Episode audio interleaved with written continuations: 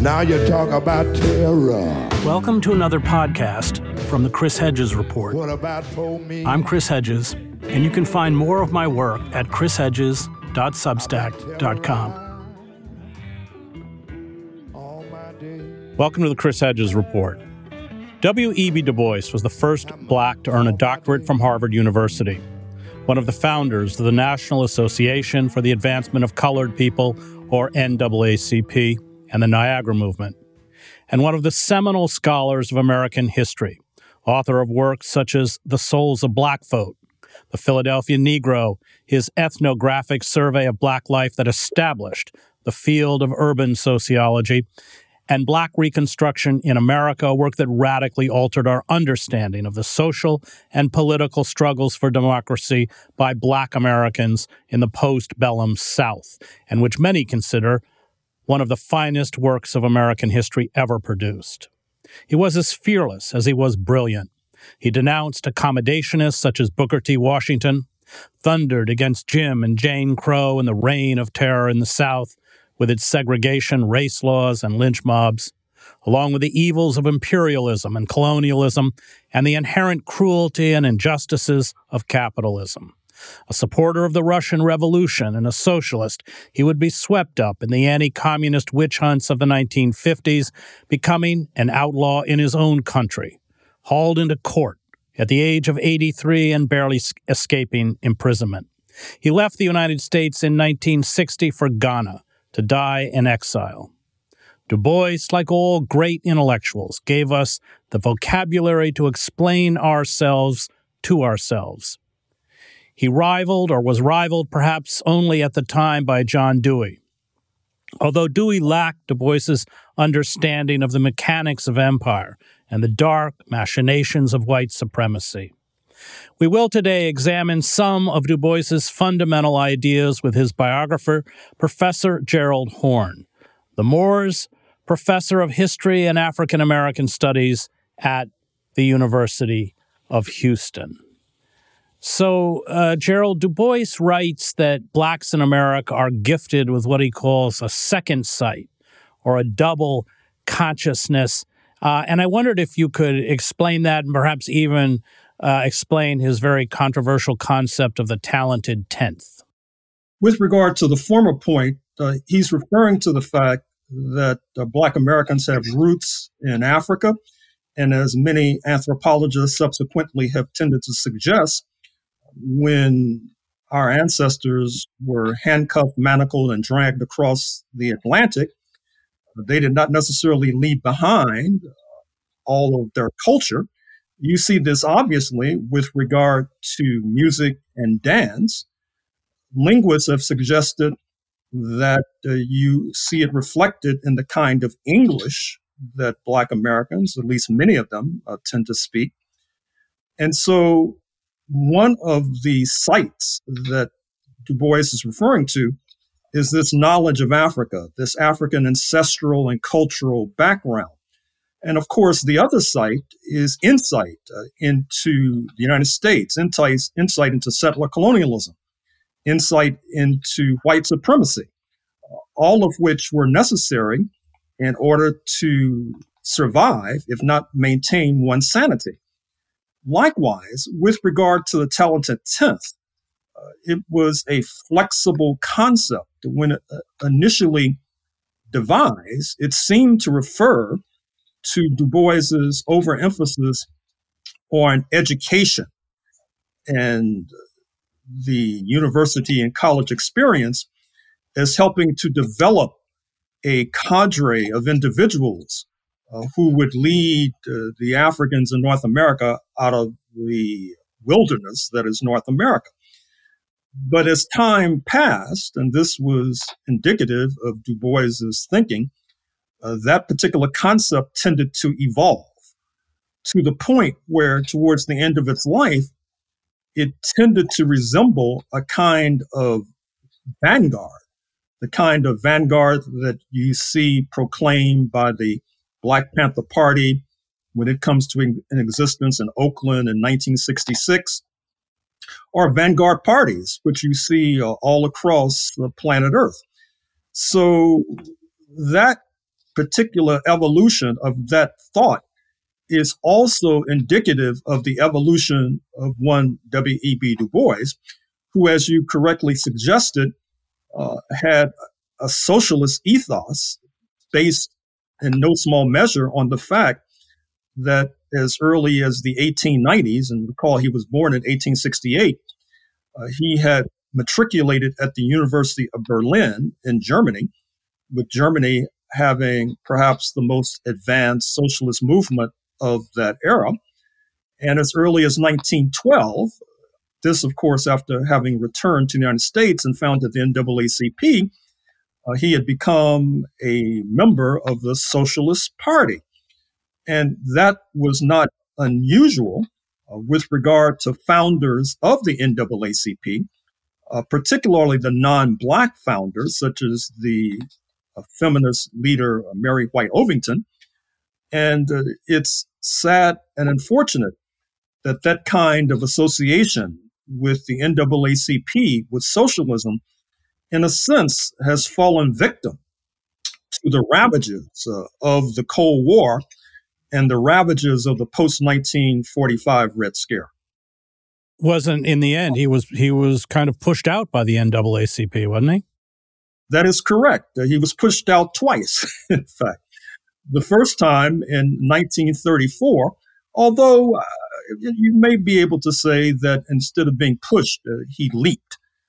That is to say, there was an ideological conflict with the leadership of the NAACP circa 1934, and that led to his uh, first departure. But then the departure, no doubt, that you were referring to takes place in 1948 uh, when you have this pivotal presidential election involving the Democratic incumbent, uh, Harry S. Truman, the former vice president under the late Franklin Delano Roosevelt, who had passed away in April 1945. Uh, Mr. Truman was pitted not only against the Republican New York leader, speaking of Thomas Dewey, but also pitted against another former vice president of Franklin Delano Roosevelt, referring to Iowa's Henry A. Wallace, also a former Secretary of Agriculture. Henry A. Wallace ran on a third party ticket, one of the most serious third party tickets ever devised for presidential politics in this country. Speaking of the Progressive Party, and what was striking about the Progressive Party, which helped it to attract the attention and the support of W.E.B. Du Bois, Paul Robeson, Shirley Graham Du Bois, and many other figures on the left, was that it ran a very strident anti Jim Crow campaign, refusing to speak before Jim Crow audiences, which was the trend amongst the two major parties, which generally capitulated uh, to Jim Crow. However, in 1948, uh, Du Bois was doing a second tour of duty uh, with the NAACP. He had returned to this organization a few years earlier uh, during the glow of the anti fascist war when the right wing in the United States was on the back foot since they resembled all too clearly the foe that was being battled in Nazi Berlin. And so Du Bois was invited back to become a kind of a Secretary of Foreign Relations for the NAACP to help to craft an anti colonial campaign that would eventuate in the uh, independence of many African and Caribbean nations in succeeding decades. However, by 1948, with his support for the Progressive Party and with the NAACP leadership led by the moderates, speaking of Roy Wilkins and Walter White, uh, who had made a deal with the Democratic Party, uh, where in return for anti Jim Crow concessions, uh, they would toss overboard those to their left. And the tossing overboard of Du Bois in 1948, as this presidential campaign was getting underway, uh, was a turning point in the history of the left. It was a turning point in the history of Black America. And was a turning point in the history of the United States and the world. Uh, with regard to Black America, obviously, it's fair to say that this community has hardly recovered uh, from that ideological damage that was inflicted by the marginalizing and sidelining of those of the left, particularly those of the socialist left, like Du Bois. As a result, the black community was hardly in a position to fathom what was going on, as many were receiving uh, anti Jim Crow concessions, and yet many others uh, were not able to take advantage of the fact that now you could eat at certain restaurants, but of course, because of the attack on working class organizations, it meant you did not necessarily have the money to pay the bill.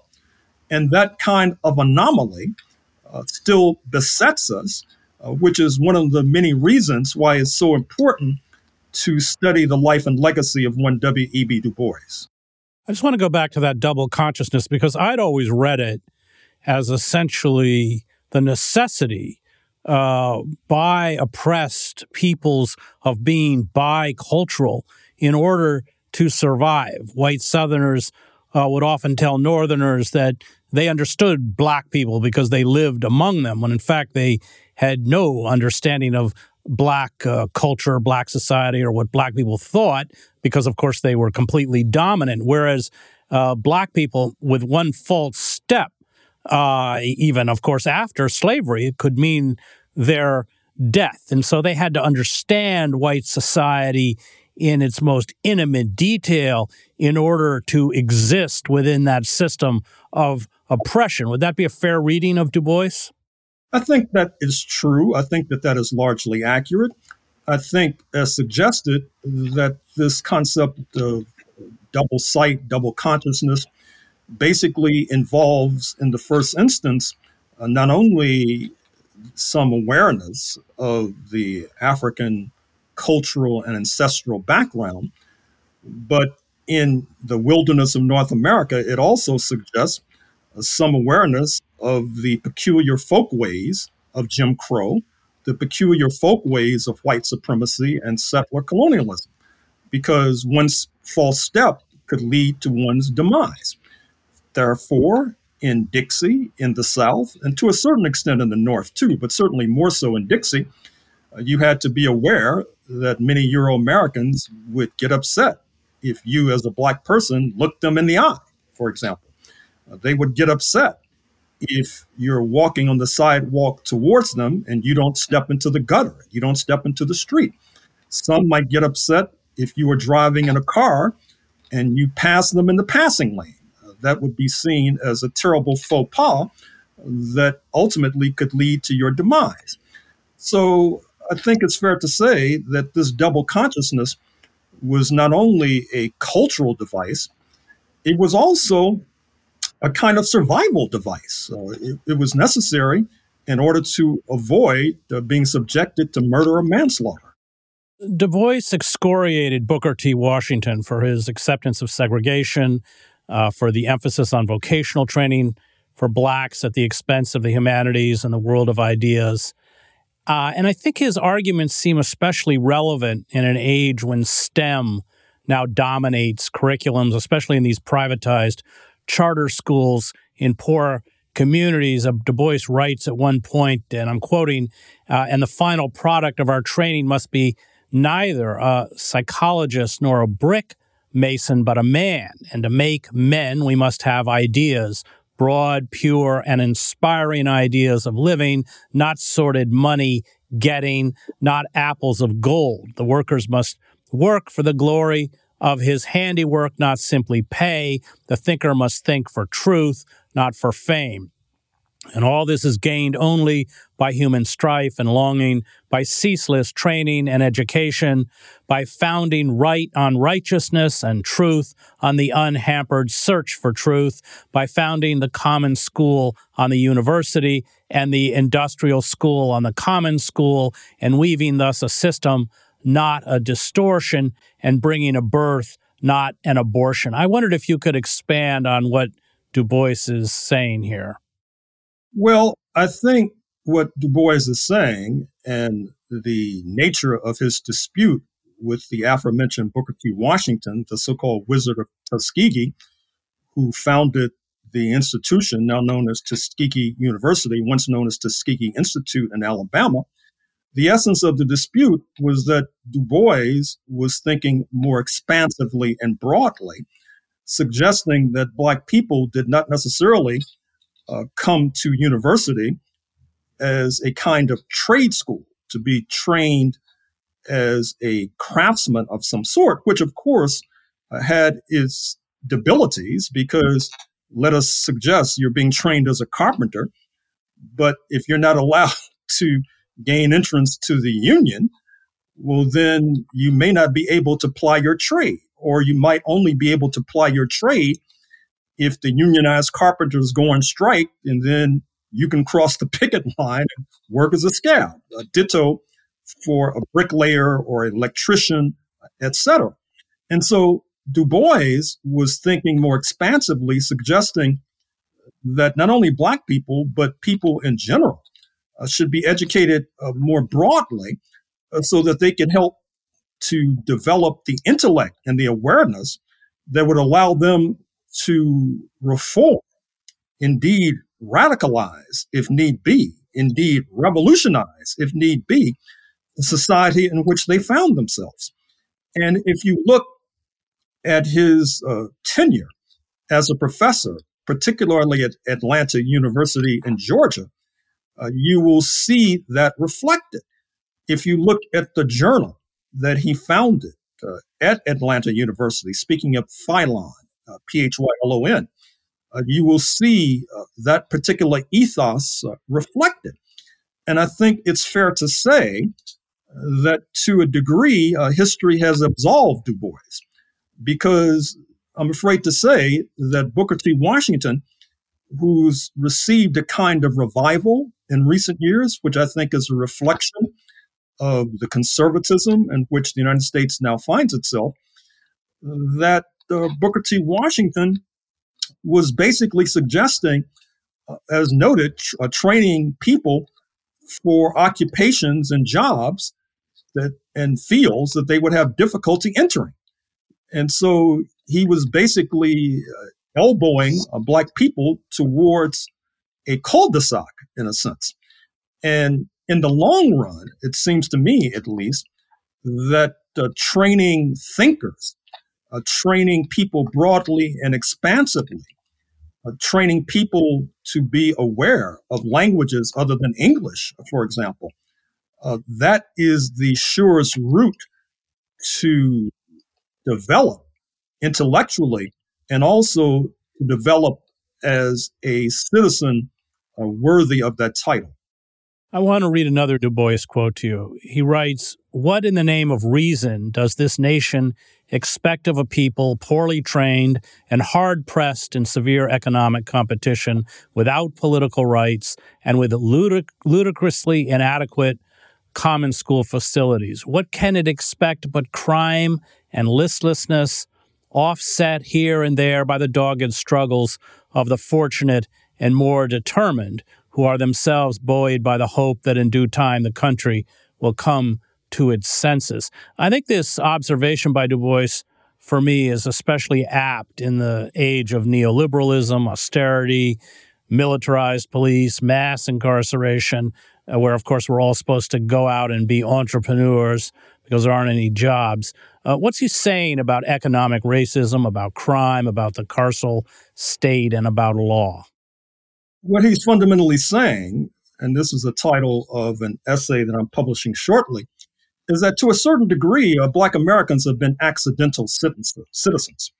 Uh, that is to say, that for the longest, particularly after the founding of the United States, elite Euro American opinion had the idea that uh, Black Americans uh, should be expelled from this continent.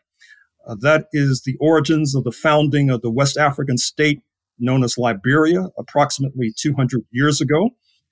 And even during the US Civil War, uh, even after the Emancipation Proclamation of January 1st, 1863, you found that the Lincoln White House was still negotiating to expel black people who were then in the process of saving the republic from being overthrown by slaveholders. Uh, he was dickering with Brazil. He was dickering with uh, his counterparts in what is now the Dominican Republic. over the years, he had dickered with uh, Central America, with Ecuador, etc. And one of the reasons why people like myself, myself, of course, being the descendant of enslaved Africans in North America, uh, one of the reasons why a person like myself is still here and not in Brazil or Liberia or Hispaniola is because uh, none of those countries would, would take us. They said, thank you very much. We have enough black people. We don't need any more. And so the United States uh, was stuck with us. I guess you could say, to the United States' credit, they, the, the authorities just didn't put us on the ship and set us afloat to nowhere.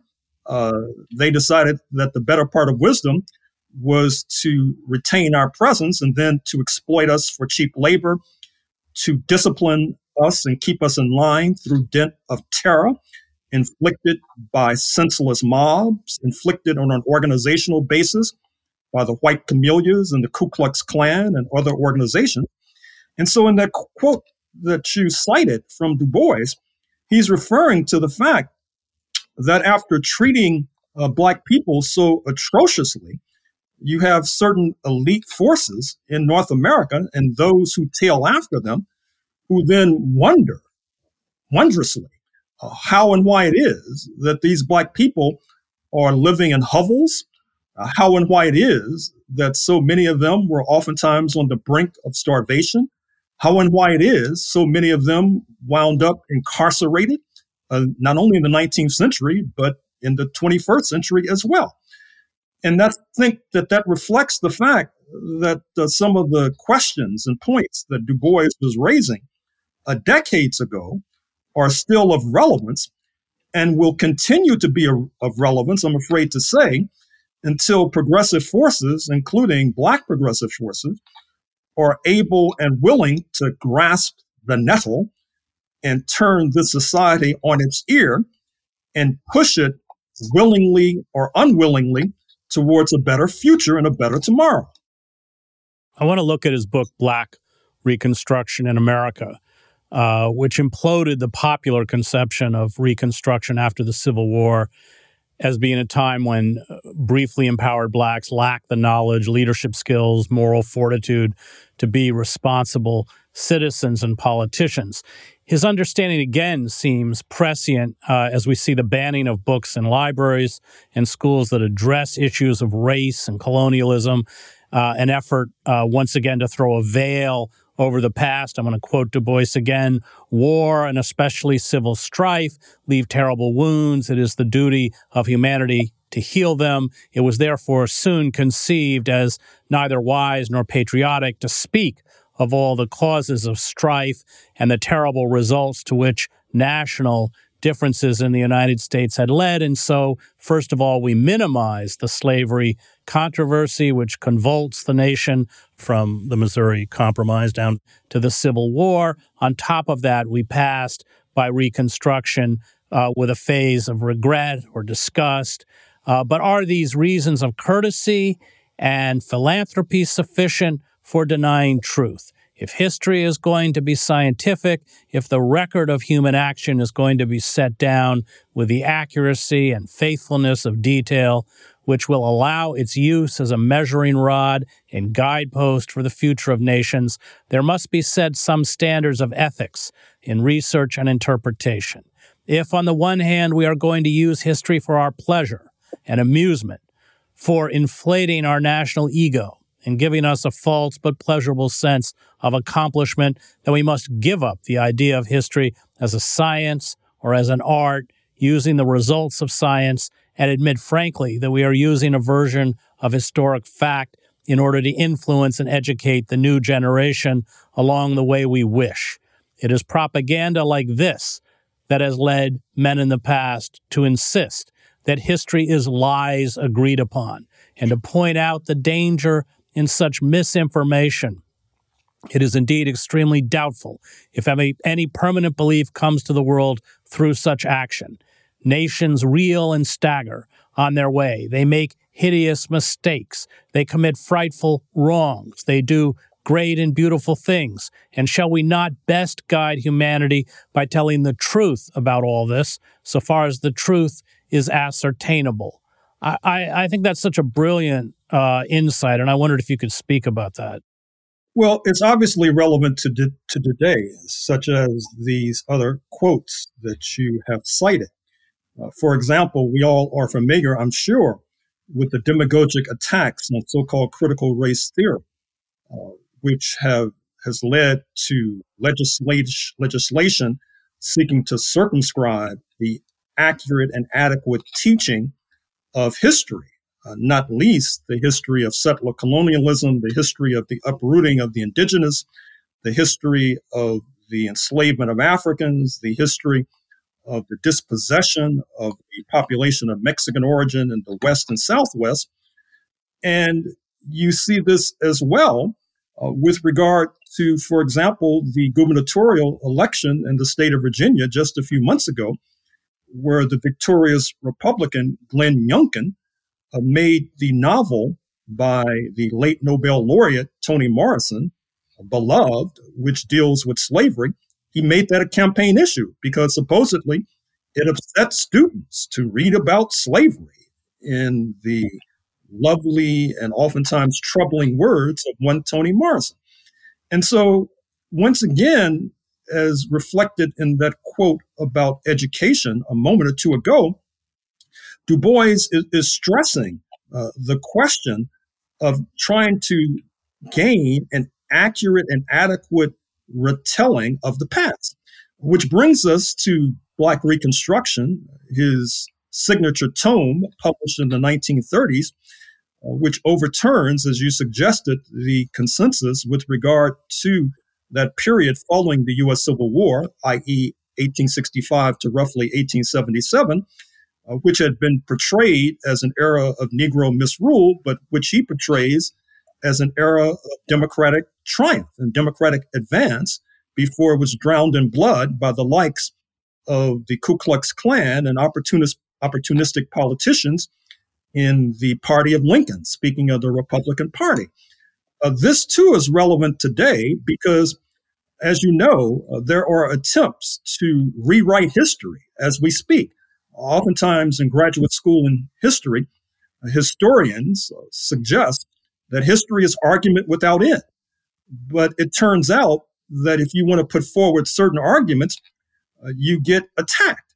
So therefore, you see, particularly in Black and Indigenous communities, you see an attempt to rewrite the history so that we can gain a better understanding of what's going on today. You see this in the work of the Indigenous historian uh, Roxanne Dunbar Ortiz. You see this in the film of Raoul Peck, uh, Exterminate All the Brutes, a sweeping investigation, castigation of settler colonialism.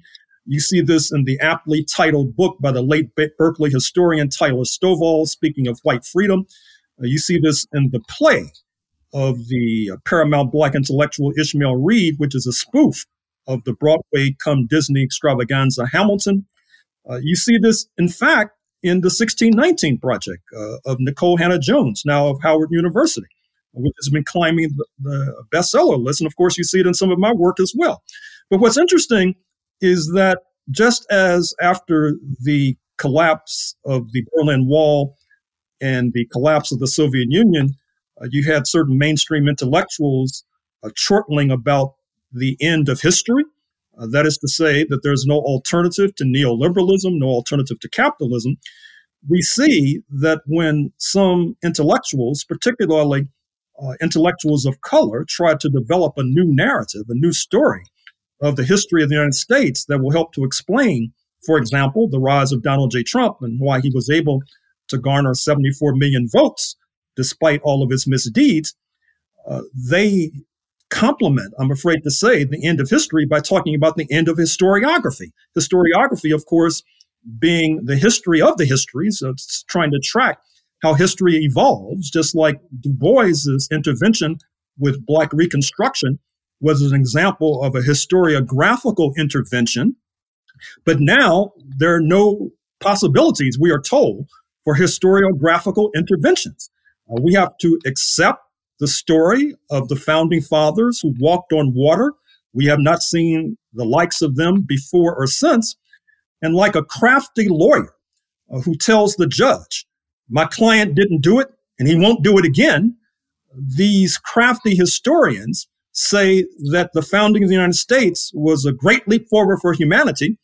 And then you raise the troubling question, for example, of why does slavery increase uh, after they seized the reins of power from London? Well, they'll say, well, everybody was doing it. So if everybody was doing it, maybe it wasn't such a great leap forward for humanity. Maybe it had imperfections that we need to explore and plumb so that we can, for example, understand why it is that the United States incarcerates more of its citizens than just about any country on planet Earth, and certainly a disproportionate percentage being black, and why a disproportionate percentage of those on death row happen to be black. But with this end of historiography nonsense, uh, those kinds of avenues are blocked. And I dare say that that's to the detriment of understanding. I just want to throw in that Du Bois's work on Reconstruction also exposed the bankruptcy of the traditional white historians who were perched in the leading universities around the country, uh, which is probably one of the reasons why they couldn't stand him. Uh, that was Professor uh, Gerald Horne on W.E.B. Du Bois. I want to thank the Real News Network and its production team Cameron Granadino, Adam Coley, Dwayne Gladden, and Kayla Rivera. You can find me at chrishedges.substack.com.